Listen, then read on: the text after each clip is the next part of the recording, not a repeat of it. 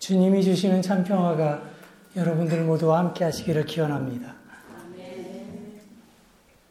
어, 유럽에 좀 오래 살다 보니까 뭐 설날이라고 해서 특별한 감흥이 없어요.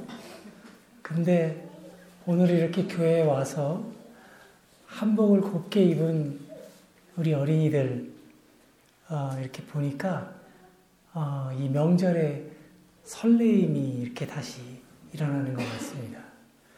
어, 너무 기쁘고요. 그리고 어, 2017년 새해 들어서 제가 오늘 컨디션이 제일 좋습니다. 어, 정말이요. 어, 다른 주일 같은 때 여러분들에게 이렇게 밝은 모습으로 어, 만나고 싶은데 힘이 없어서 어, 웃지도 못하고 서지도 못하고 막 그런 날도 있었거든요. 근데 오늘 정말 어, 이렇게 컨디션도 너무 좋고 머리도 맑고 또 여러분들을 만나서 새로운 기쁨으로 이렇게 채워지는 것 같은 그런 감사함이 있습니다.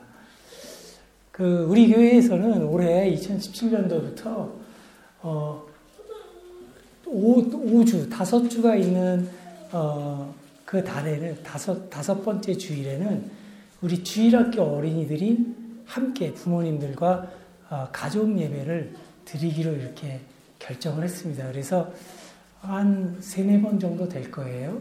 그래서 어, 어린이로부터 어른까지 온 교회가 한 자리에 모여서 어, 예배를 드리는 건데 마침 또 오늘 우리 한국의 어, 명절 설이라서 더욱 그 명절다운 그러한 어, 기분이 새로운 것 같습니다.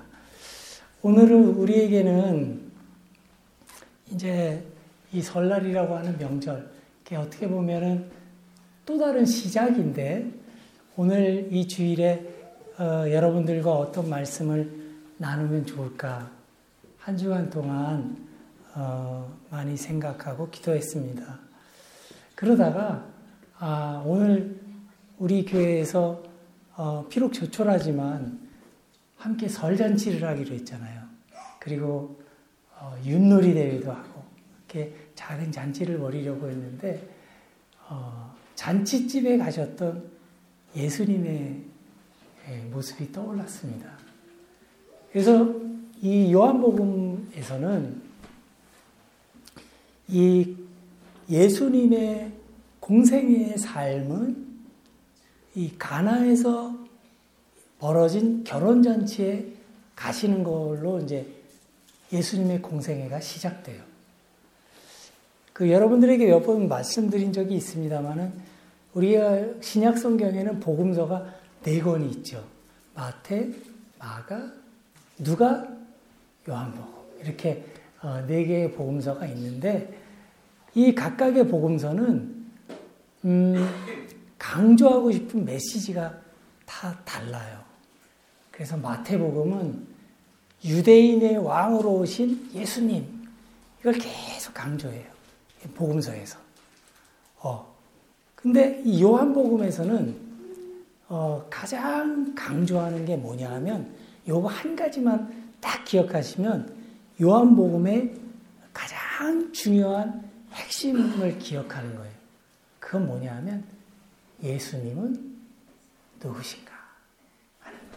예수님은 요한복음은 계속 거기에 대해서 얘기해요. 예수님은 누구신가? 그래서 어떤 일이 일어나고 거기 그래서 예수님은 이런 분이다. 이걸 선포하고 증언하는 책이 바로 요한복음이다. 이렇게 기억하면 좋겠습니다. 그래서 이제 요한복음 첫머리부터 뭐라 그래요? 말씀이 육신이 되셨다. 그 말은 예수님이 요한복음 내내 어, 제자들과 사람들에게 하신 강조하신 말씀 중에 이런 말이 있어요. 보냄을 받은 사람은 보내신 분의 뜻을 행하는 것이다. 그래서 예수님은 스스로 나는 하나님이 보내신 사람, 하나님의 아들. 이라고 하는 생각을 늘 갖고 계셨던 거예요.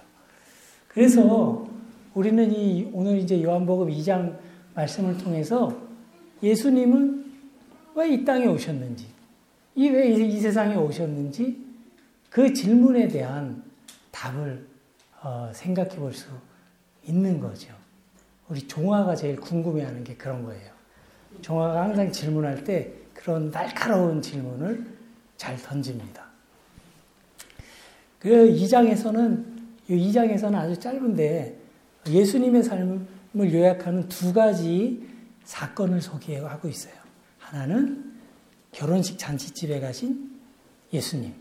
네, 거기 가셨다가 이제 물을 포도주로 이렇게 바꾸신 사건 하나고 또 하나는 성전을 정화시킨 그 두 가지 사건이 요한복음 2장의 내용이에요. 둘이 전혀 연관이 없는 것 같지만 사실은 이 두 사건은 예수님의 생애와 아주 깊은 연관이 있는 말씀입니다.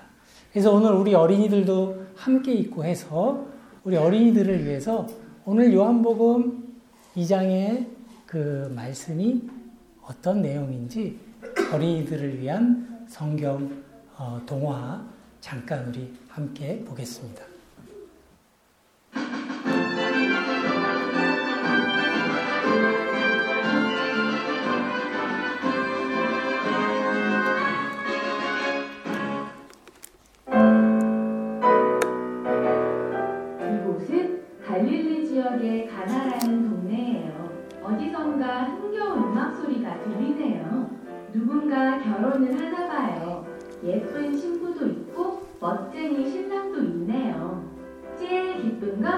맛있는 음식도 아주 많다는 거예요. 예수님과 제자들 그리고 예수님의 어머니도 보이네요. 결혼식에 모두 초대받은 모양이에요. 잔치가 한창 진행되고 있을 때였어요. 이보게 큰일 났어. 또 뭔 일이요? 뭔 일인지 이 호들갑인요? 어, 포도주가. 잔치집에 포도주가 생명인데 아, 이 일을 어쩌나. 큰일 났구먼. 어쩐자? 포도주가 떨어졌다고? 예수야, 이 집의 포도주가 모두 떨어졌다는구나. 어머니, 왜 저에게 이런 부탁을 하십니까? 아직은 기적을 행할 때가 아닙니다. 여러분, 이분이 시키는 일은 무엇이든지 그대로 하세요. 아, 예, 예. 아니, 저분이 누구신디? 우리도 그대로 하라는겨? 누군지는 모르지만 굉장한 느낌이 드는구먼. 왠지 기적이 일어날 것 같은데. 하인들은 그분이 하나님의 아들 예수님인지 모르고 있었어요. 예수님의 어머니인 마리아의 이야기가 끝나자 예수님께서 하인들이 있는 곳으로 걸어오셨어요. 그곳에는 돌로 만든 물 항아리가 여섯 개 있었죠. 예수님은 하인들에게 말씀하셨어요. 이 항아리에 물을 가득 채우세요. 하인들은 물을 가득가득 채웠어요. 그러자 예수님께서는 자, 이제 이것을 떠서 잔치를 진행하는 사람에게 가져다 주세요. 왜? 이, 이건 그냥 물인디? 이복에 이분께서 시키는 일은 무엇이든지 그대로 하라고 하셨지 않나 한번 가져다 드려 보세. 하인들은 물을 떠서 잔치를 주관하는 사람에게 가져다 드렸어요. 그런데 기적이 일어났어요. 잔치 주관자가 그 물을 마시더니 뭐라고 말한 줄 아세요? 음, 포도주 맛이 끝내주는구만. 이렇게 좋은 포도주가 어디서 났지? 신랑님, 이리 좀 와보세요. 우와, 물이 포도주로 변했네요. 정말 기적이 일어났어요. 다른 사람들은 아무도 이 포도주가 어디서 났는지 몰랐지만 물을 떠왔던 하인들은 모두 알고 있었어요. 사람들은 항상 처음에 좋은 포도주를 내놓고 손님들이 취한 다음에는 값싼 포도주를 내놓는 법인데 당신은 가장 좋은 술을 마지막까지 보관해 주셨군요. 하인들이 예수님의 말씀에 순종하여 떠갔던 물이 가장 맛 좋은 포도주로 변했네요. 갈릴리 가나에서 물이 포도주로 변한 일.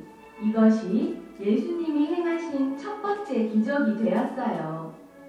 예수님은 이 일을 통해 당신의 영광을 보여주셨고, 함께 있었던 제자들도 예수님을 더 확실히 믿게 되었답니다.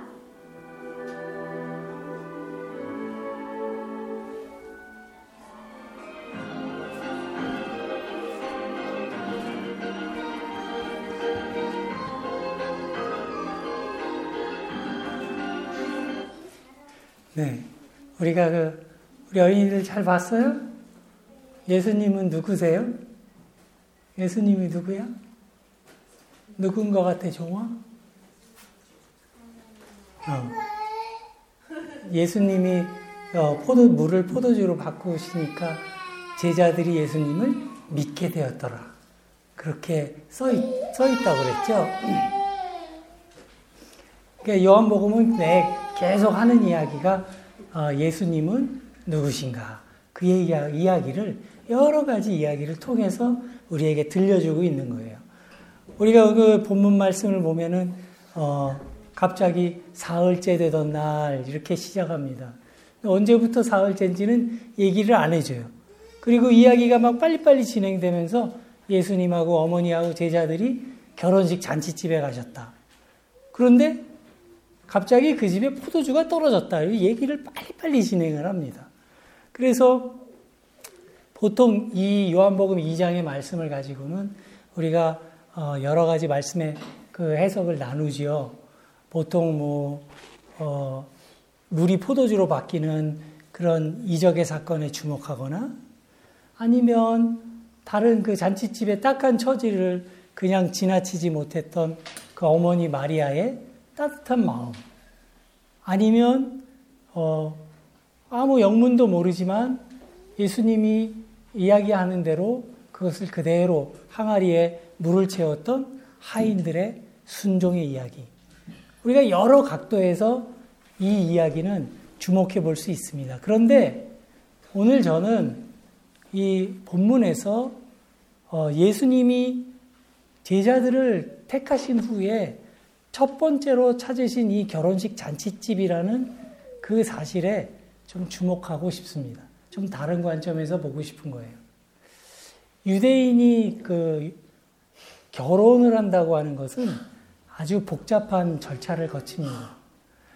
어, 간단하게 요약을 하면 어, 유대인들의 결혼에서 가장 어, 중요한 요소는 첫째는 헌신입니다.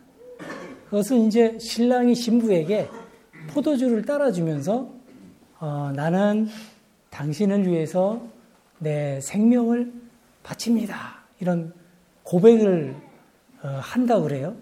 아주 멋진 프로포즈죠. 헌신을 상징하고 그 다음이 결단입니다. 신랑과 신부는 옛 삶을 청산하고 새로운 삶을 시작한다. 라는 뜻으로 금식을 합니다. 그 다음에 세 번째는 이제 하나, 하나 되는 의식을 거치죠. 그것은 어, 창세기의 말씀처럼 생육하고 번성하라 하는 주님의 명령을 따른다는 의미가 있고, 마지막으로 네 번째는 그 공동체 전체가 잔치에 참여하는 거예요. 그렇게 보면 예수님이 이 공생애를 이 혼인 잔치집에서 시작하신 것은 아, 참 예수님의 삶과 잘 어울리는 일이다. 우리가 그렇게 생각해 볼 수 있을 겁니다.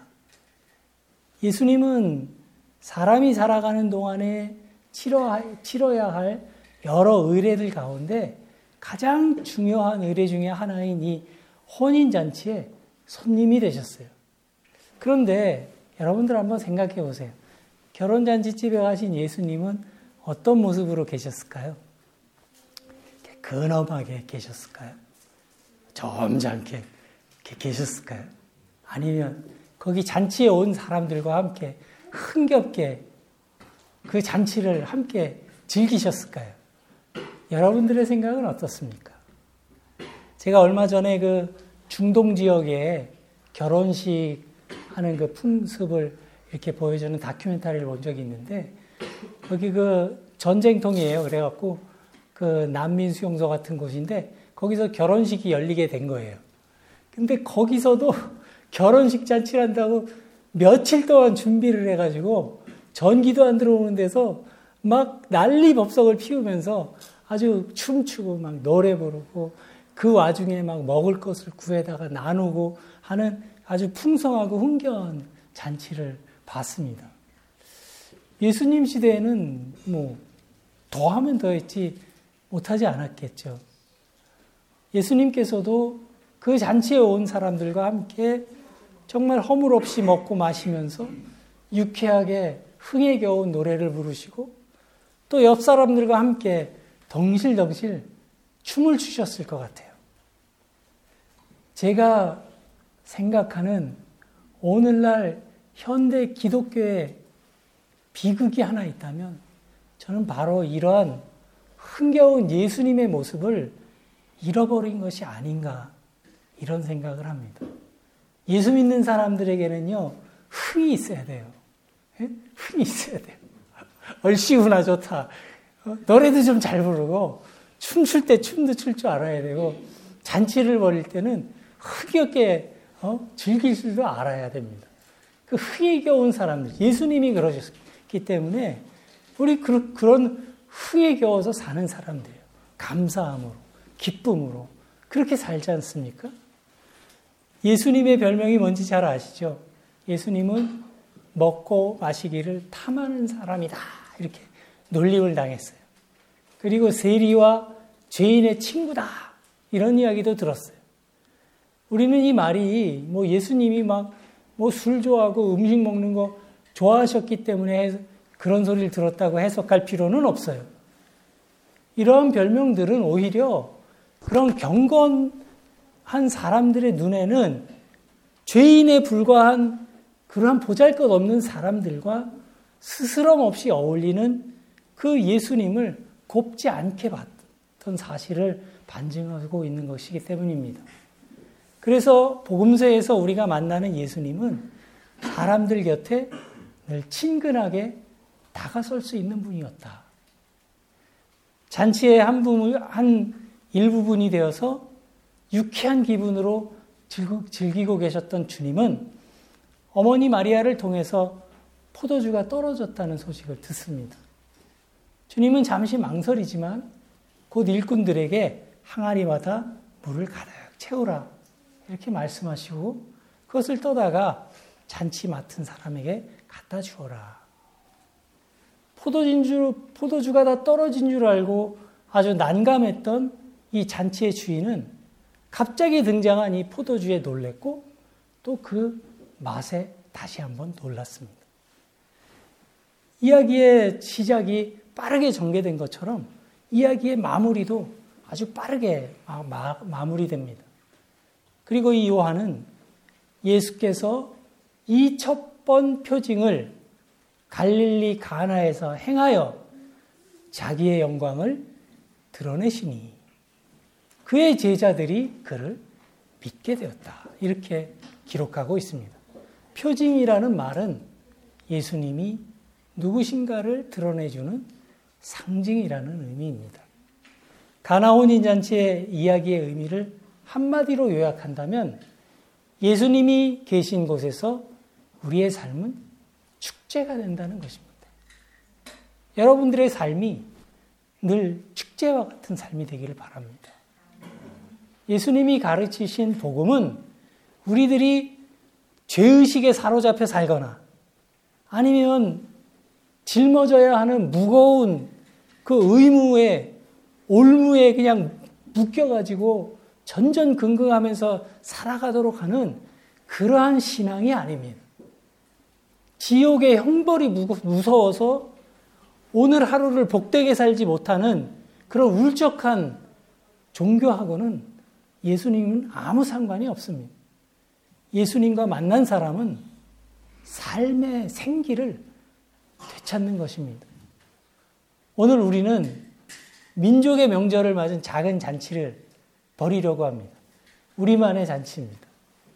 가나의 혼인잔치에 가셨던 예수께서 오늘 우리와 함께 계신 줄로 믿습니다. 무엇보다도 온 교우들이 함께 즐거운 시간이 되었으면 좋겠고요. 이 한 해도 복되게 예수님을 만나는 멋진 삶을 꾸려가시는 저와 여러분들이 되시기를 주님의 이름으로 간절히 축복합니다.